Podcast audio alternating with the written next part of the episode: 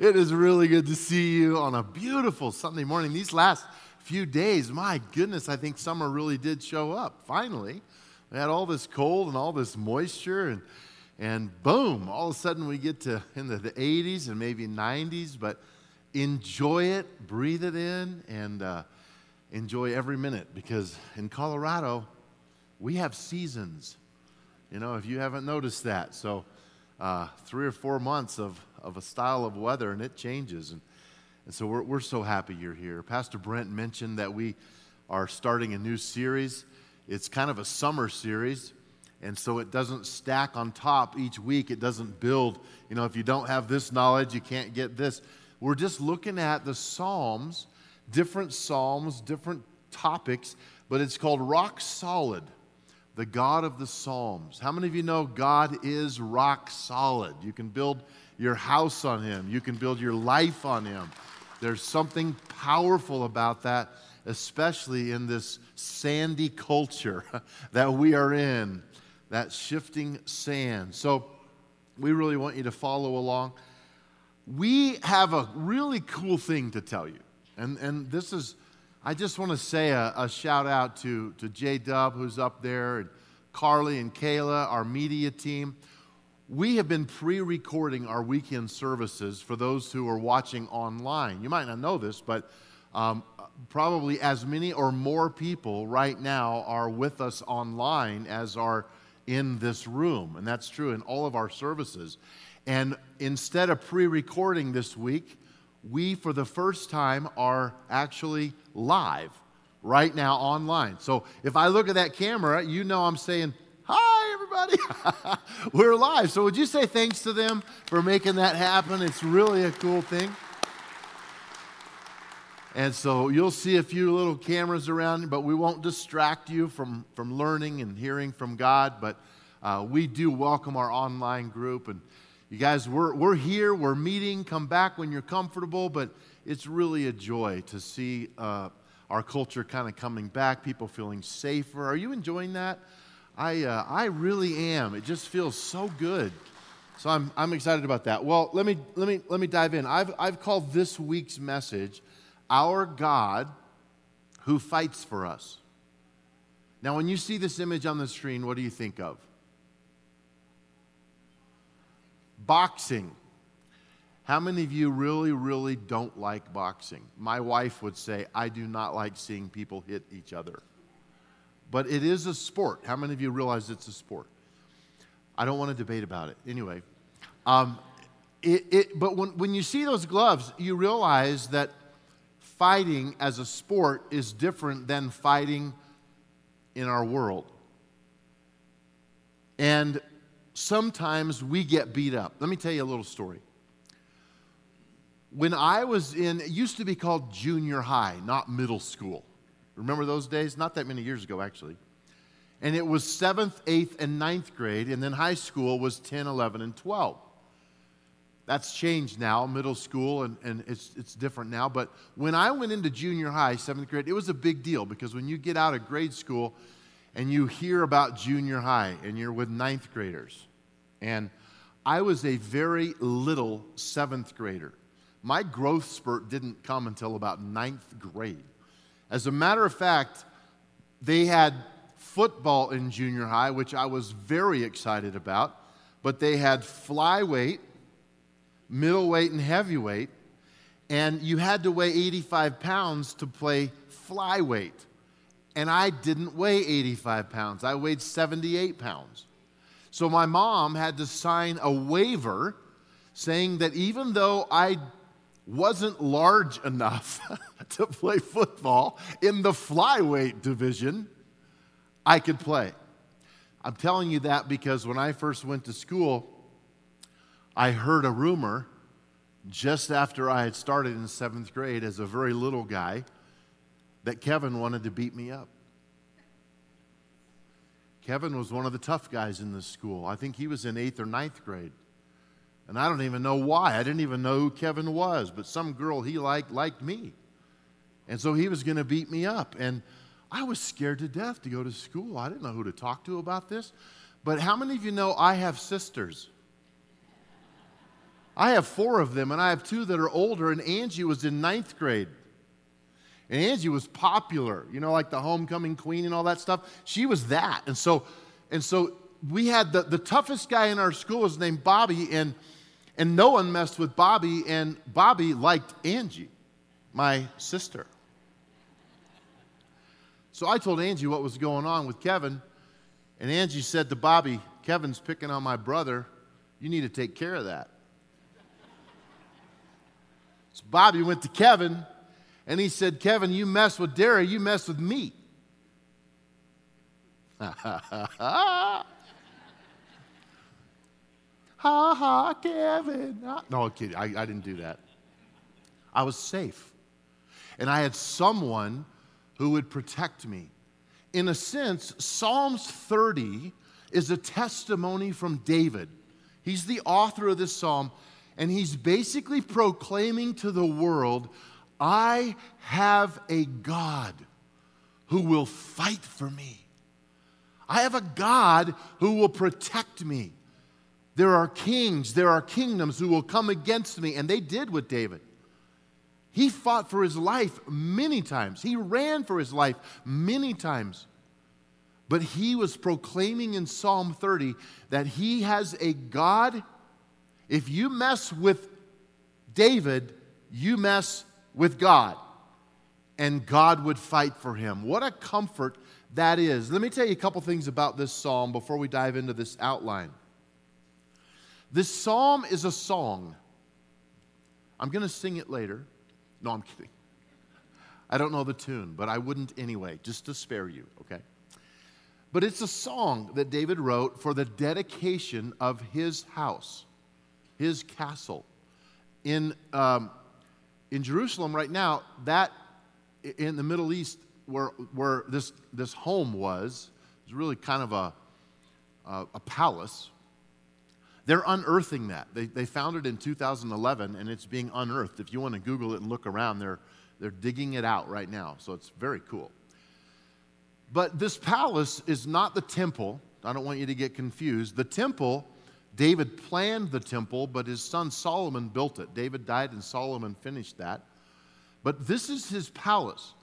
And at the completion of the palace, David wrote this song to honor God, and he, he sang it before all the people. And I don't know if he had a choir or someone special who would, who would sing this out, but it was a proclamation psalm for people to give praise to God for the accomplishment of the building of this palace. Everybody still with me? Say yes?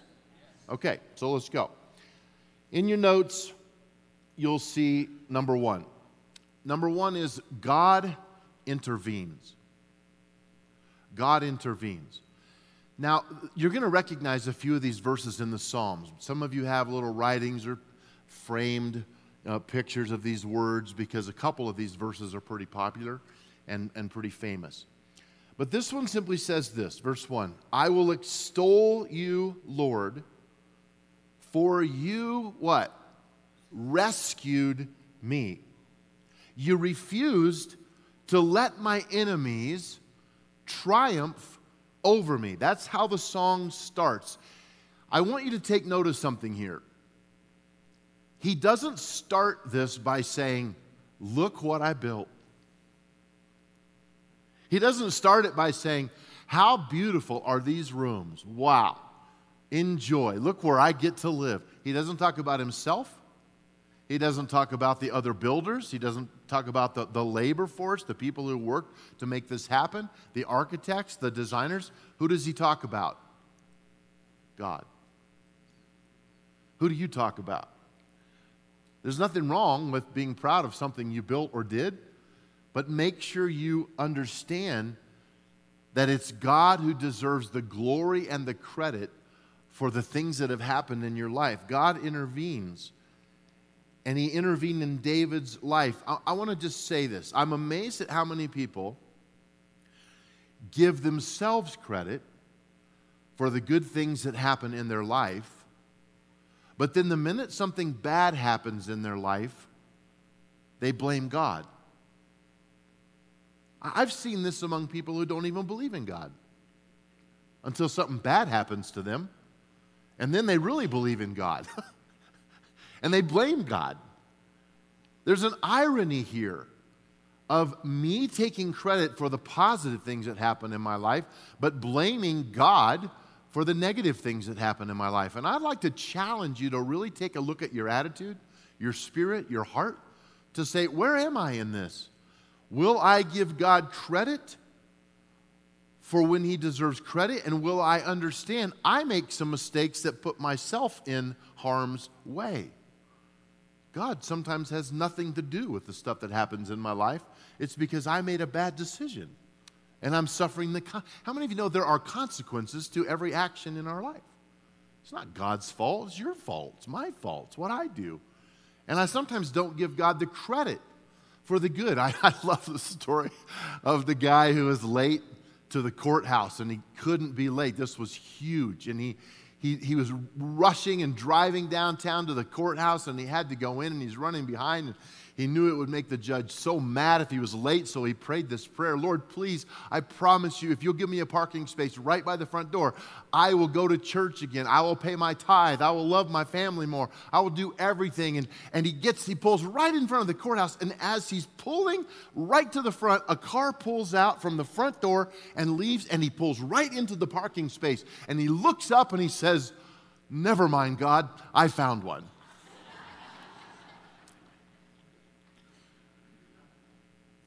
So often we like to take the credit and we forget that God is with us every single moment of the way. Find ways to honor God.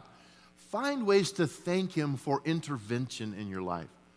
I, remember my mom saying to me, you know, she said a lot of great things to me. But I remember her saying, Dary, I think people don't have any idea the times that God has intervened in our lives and we know nothing about it. And when we get to heaven, we might really be surprised at all the times God has fought for us. God has stepped in for us. And I believe that's absolutely true in my life. I think He's protected me from myself so many times that I have no idea how to even thank Him for that. So let's realize He intervenes. The second one is that God restores. Not only does He show up and fight for us, but he restores our soul when we are weary, or maybe even from illness or disease or sickness.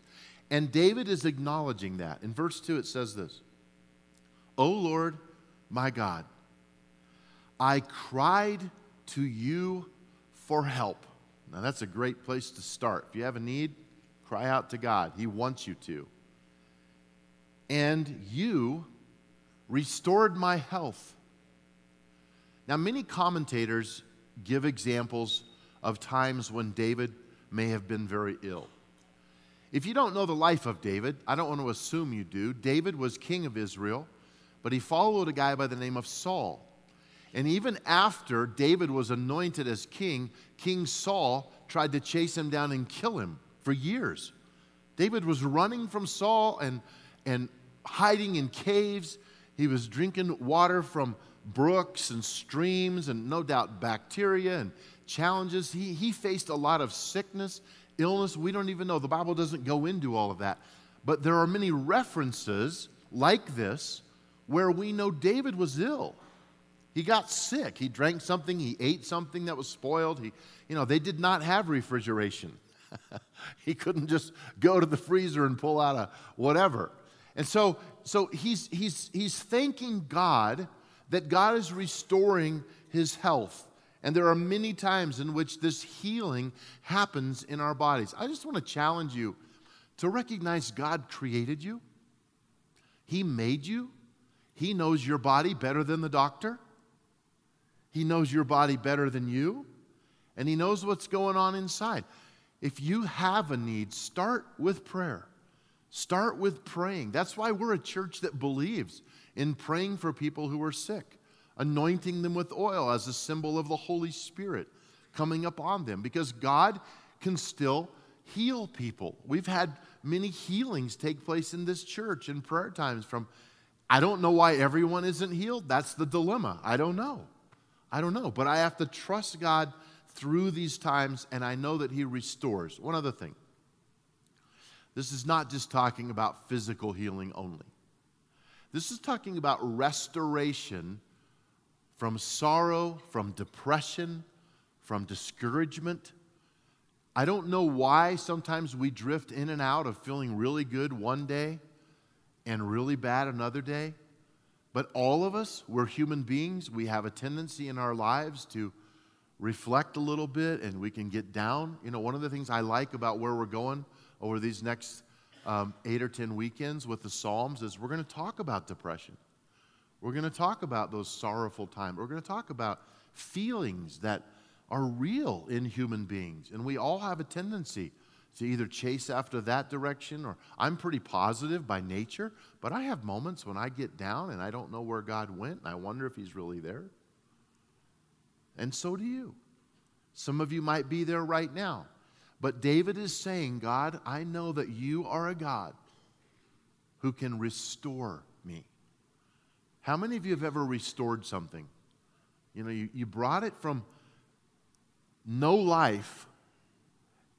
I've seen this with cars, I've seen it with furniture. Cooney Schwent was the guy we had in our church. He's in heaven now. But I have, I have some furniture that he restored that I either bought from him or he gave to me. His whole garage was filled up with tables and stuff. And, and it's the coolest thing. I, we have in our kitchen right now a table that Cooney, that I bought from him, that was old black boards. It was painted oak, and it was a beautiful library table. And he restored that, and I still use it to this day. Otherwise, it would have gone to the trash. God takes the old, He takes the broken, and He restores it and He gives it life again. And you need to know that about God. Number three, God encourages. God encourages. I love this about God because He has a way of being able to encourage us either through others or circumstance or just a lift in the spirit.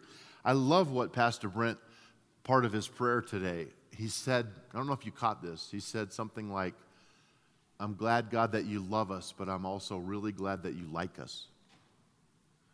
Because, you know, it could be. It could be that God is like, because the Bible says God is love, so God is like looking at us going, oh, I have to love them because I am love, but I don't have to like them. I'm glad He likes us. And He wants us to feel and live encouraged. Look at verse 3. You brought me up from the grave. O Lord. You lifted me out in the Hebrew there. You kept me from falling into the pit of death. We, we re- referred to that earlier. Real death. Sing to the Lord, all you godly ones. Praise his holy name. For here's a famous verse His anger lasts only for a moment, but his favor lasts for a lifetime. How many of you know this verse? Weeping may last through the night, but joy comes in the morning. Weeping may last through the night, but joy comes in the morning. This verbal phrase, when he starts it and he says, You lifted me up, it's a metaphorical usage of a verb that means to lift up like a ladle reaching in and pulling up something, like a bucket in a well or a river. And you would go and you would lift the water out, and it would change the destination of the water. It no longer is going downstream. Now it's going to be used for something different. That's what David is saying. He's saying, You lifted me up out of the death where I was going, and now my use is going to be different because you lifted me out of that death. God lifts you out. He encourages you by lifting you out of these situations. Spurgeon said this Grace has uplifted us from the pit of hell from the ditch of sin, from the bed of sickness, from the bondage of doubts and fears. We have no other song but this song in thanks to God. It's so true. And he's referring to Psalm 30 when David says this. So give thanks to God. Night and morning. I want to I want to just briefly touch on this. When this passage says, sorrow lasts for the night, joy comes in the morning, how many of you realize it's not talking necessarily about a 24 hour period? This is a concept that's used in Scripture, especially in the Psalms. Many times when it says it was night or it was dark, or when the darkness came. When e- there's this idea that I'm sad, there's sorrow, I'm discouraged. That's the night of the soul.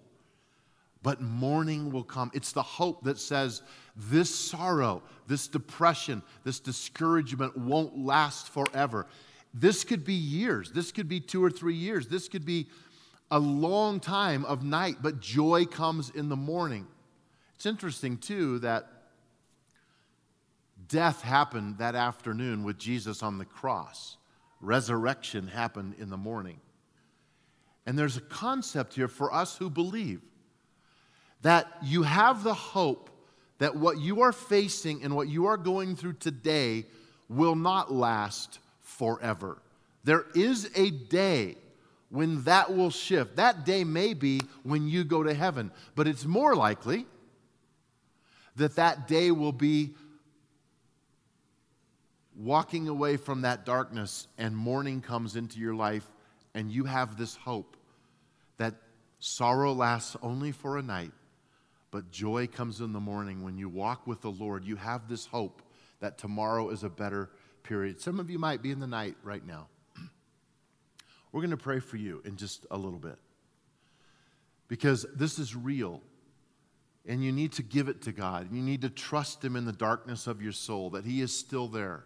I've been there with many of you. You know, it's interesting when you pastor this many years and you see people come to faith and you see them grow up in the Lord and you see people who've walked with God for 50 years, you, you know some of their stories. I, I see some of you who are facing challenges with issues, cancers, kids, grandkids, and it, it blesses me to see you here today. Those of you online who, who, who just need to know there's hope for you with the current situation that you are in. Number four, God brings us, this is my favorite one, joy.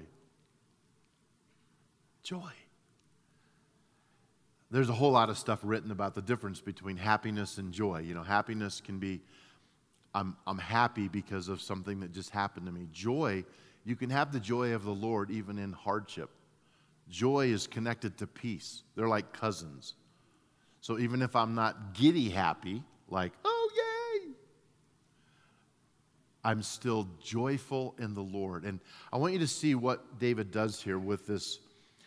It's interesting what he does. Now, he, he starts out just from a theological, exegetical viewpoint. I need to tell you this about verse 6.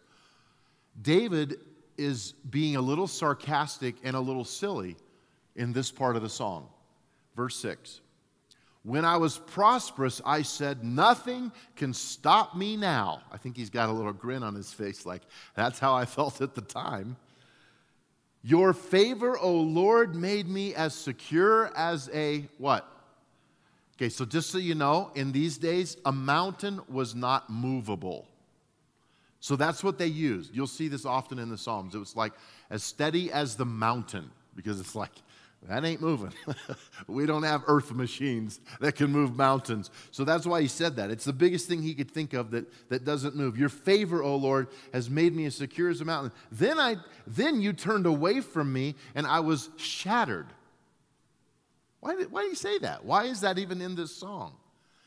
He's saying that self confidence without God is not the appropriate response as I follow God.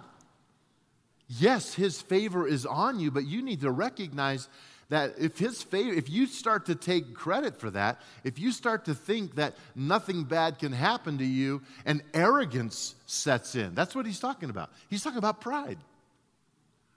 He's talking about arrogance. Well, yeah, I can do this. I've got the favor of God on my life. Watch out. Well, guess what? It's God who puts his favor on you, not you. It's not because you're something special. Favor from God comes from obedience. Don't forget that. It comes from obedience. And if you choose not to be obedient, David had seasons in his life when he was not obedient to God. And he was shattered, and he had to repent, and he understood that this favor should not be taken for granted.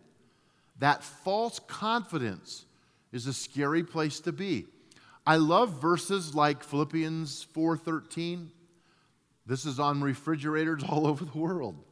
I can do all things through Christ who gives me strength. How many of you think that's a good verse? It's a great verse.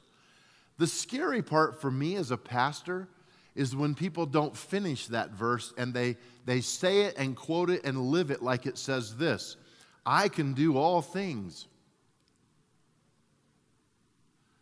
I can do all things. And they sort of subtly forget through Christ. And those are the two most important words of the statement. I can do all things through Christ. I'm submitted.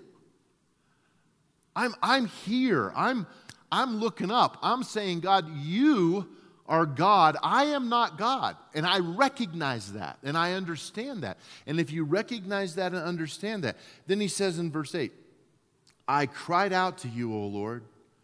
I begged the Lord for mercy, saying, and then he, he uses this idea that if he dies, if he doesn't make it, he can't really glorify God anymore. So, God, you need to let me live so I can glorify your name. What will you gain, God, if I die, if I sink into the grave? Can my dust praise you? Can it tell of your faithfulness? Hear me, Lord, and have mercy on me. Help me. Oh, Lord, I love that last line. Help. Help.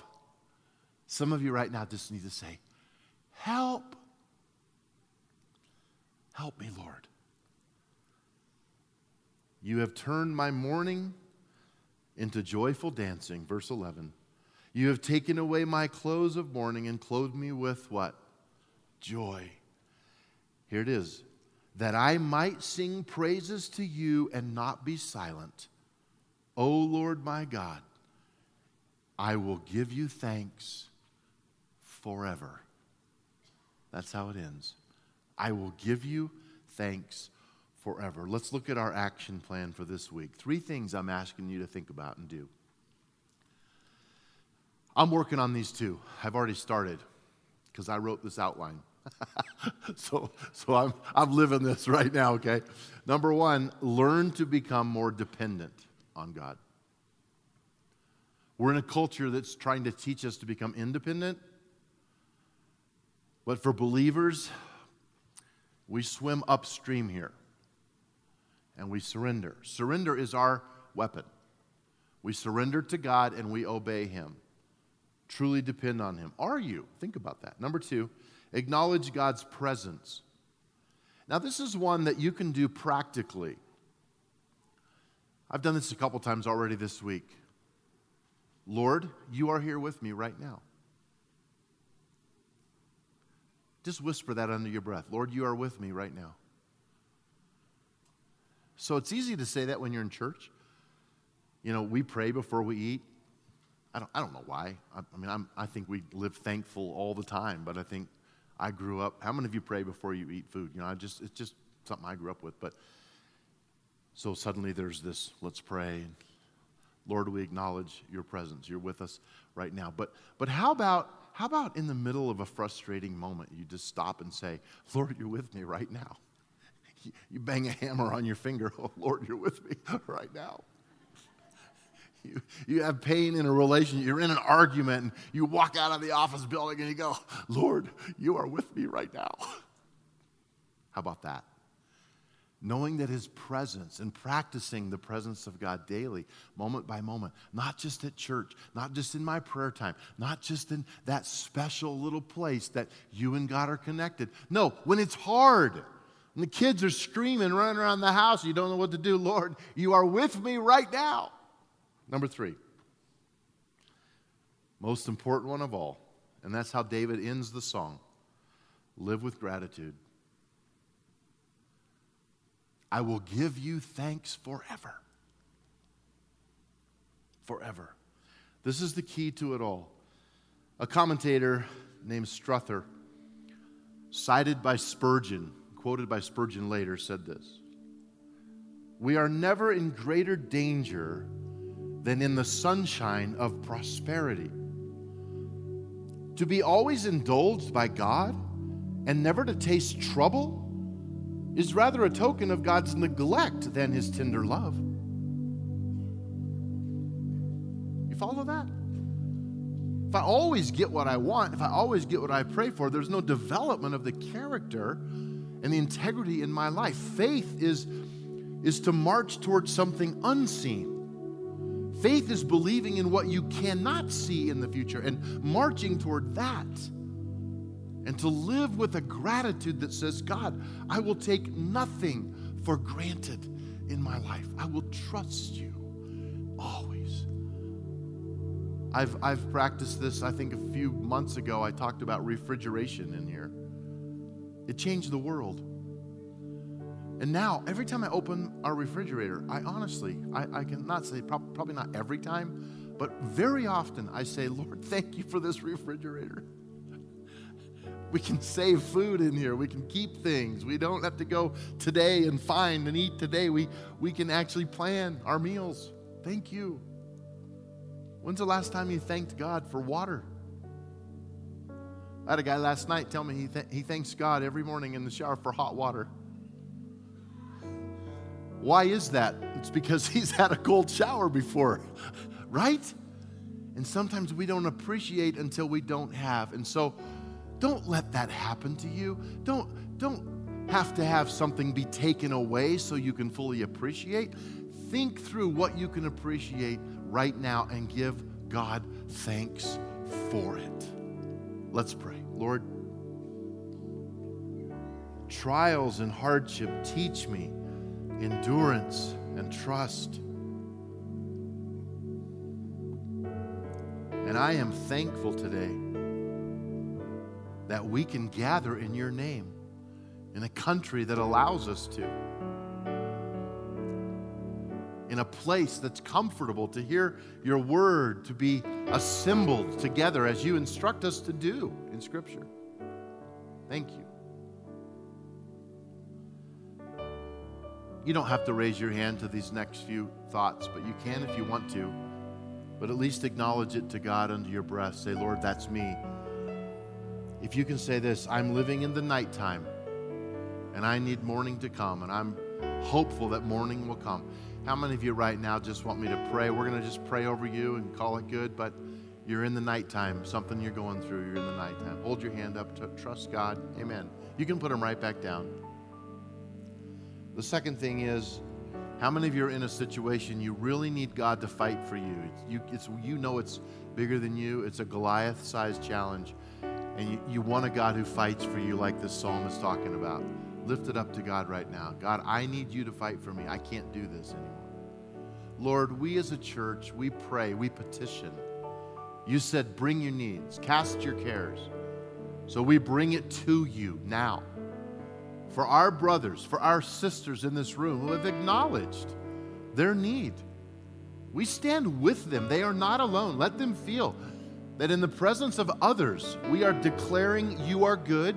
We are declaring you are hearing us. And we are declaring, God, that you have a plan that we may not know or see, but you're a God who fights for us. Let us feel the power of a God who has our back. We don't have to be afraid of the bullies in this world. And Lord, if there's anyone in this room or online that needs a personal relationship with you, guys, we believe in that. We as a church believe in that. If you're here today and you don't know Jesus, you haven't really invited him into your life, it will mess up your world in a wonderful way. If you make him Lord of your life, right now just say, Lord, forgive me, cleanse me. I trust you. I want the, my future to be marked by your presence in my life. I'm going to become a follower of Jesus. Do that now. Just say it. And we'll help you. I promise you. We will help you go on that journey. We give it all to you, Lord, in your powerful name. Amen. Amen. Psalm 30, a song a God who fights for you, you can count on it. You can depend on it. He's on your side, He's in your corner. Blessed be the name of the Lord. Amen. Amen.